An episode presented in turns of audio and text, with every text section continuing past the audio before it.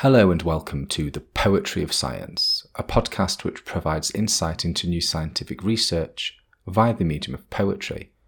I'm your host, Dr. Sam Illingworth, and each week I'll be introducing you to some of the latest scientific findings and sharing a selection of science themed poetry. If you enjoy this podcast, then please consider giving it a rating and leaving some feedback in your podcast directory of choice. And if you really enjoy it, then why not share it with a friend? After all, we could all do with a little bit more poetry in our lives. In this episode, I'll be exploring new research which has used Cold War spy satellite imagery to reveal ancient Roman forts.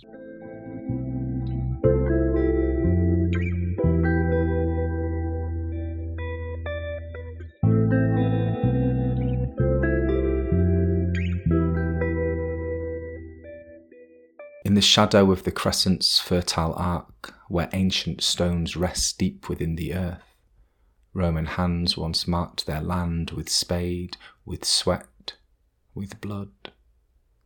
Lonely island forts stood brooding in a sea of rolling dunes and lifeless lakes. The wind's haunting cry echoed deep as walls rose high, carving their fate in the shifting dust of fading mounds. Silent sentinels scan the land, unearthing relics buried beneath history's vast expanse. Spectral rays pierce the desert's timeless shroud, revealing ancient walls, majestic fortresses, and tales of lives once loud. Ghostly remnants teeming with legions, now mere whispers on the wind sculpted terrain, lost in the endless dance of time's unceasing sands. This poem is inspired by recent research published in the journal Antiquity, which has mapped ancient Roman forts across the northern Fertile Crescent using declassified satellite imagery. 2,000 years ago, forts were erected by the Roman Empire across the northern Fertile Crescent, stretching from present day western Syria to northwestern Iraq. In the 1920s, Father Antoine Poidebard catalogued 116 forts in the region, undertaking one of the world's inaugural aerial surveys with a World War I era biplane. Poidebard noticed that these forts were built from north to south, delineating the eastern frontier of the Roman Empire. In this new study, researchers used declassified satellite imagery from the Corona and Hexagon spy satellites collected between 1960 and 1986.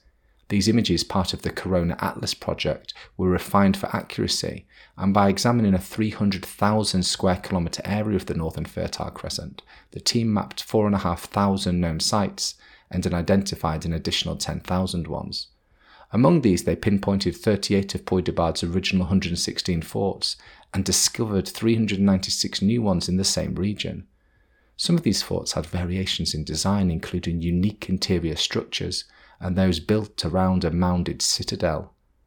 The findings significantly expand our understanding of the region's historical landscape, challenging previous notions about the purpose and distribution of these forts, and offering a broader view of the Roman Empire's influence and infrastructure in this region. Now that you've heard the science, let me read the poem to you again. In the shadow of the crescent's fertile arc, where ancient stones rest deep within the earth, Roman hands once marked their land with spade, with sweat, with blood. Lonely island forts stood brooding in a sea of rolling dunes and lifeless lakes. The wind's haunting cry echoed deep as walls rose high, carving their fate in the shifting dust of fading mounds. Silent sentinels scanned the land, unearthing relics buried beneath history's vast expanse. Spectral rays pierce the desert's timeless shroud, revealing ancient walls, majestic fortresses, and tales of lives once loud.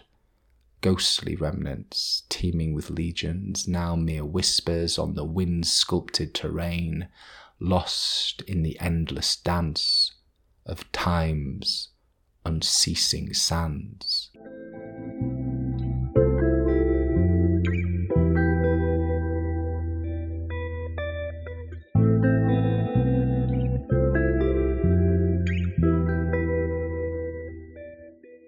In this section of the podcast, I like to share a poem written by another poet on a topic related to the science that has been discussed so far.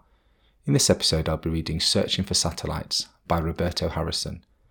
Poet Roberto Harrison was born in Oregon to Panamanian parents. His family moved to Panama when he was a year old, then to Delaware in 1969.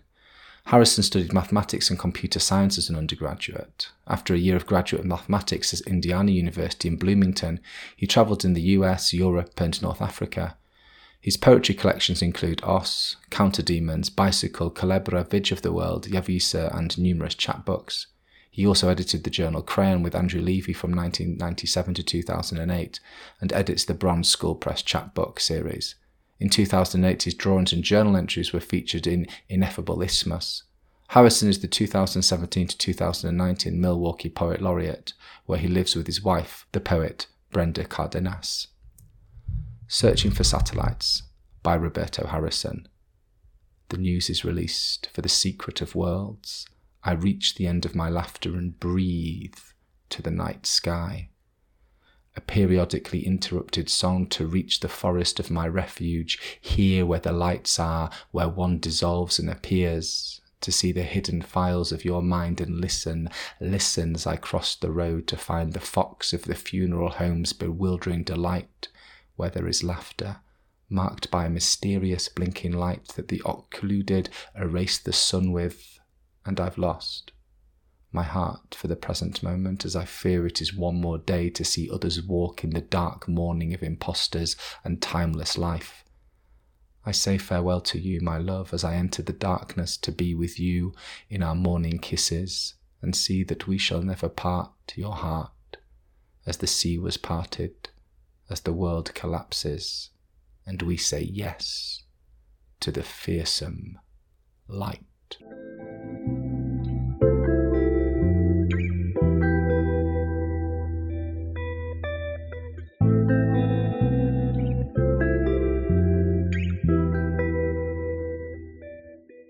Thank you for listening to The Poetry of Science. If you want to find out more about the scientific study featured in this episode, or read any of the poems in full, then please visit the show notes at scipoetry.podbean.com. That's scipoetry.podbean.com, where you can also find out how to get in touch with any questions or comments you might have. Thanks for listening.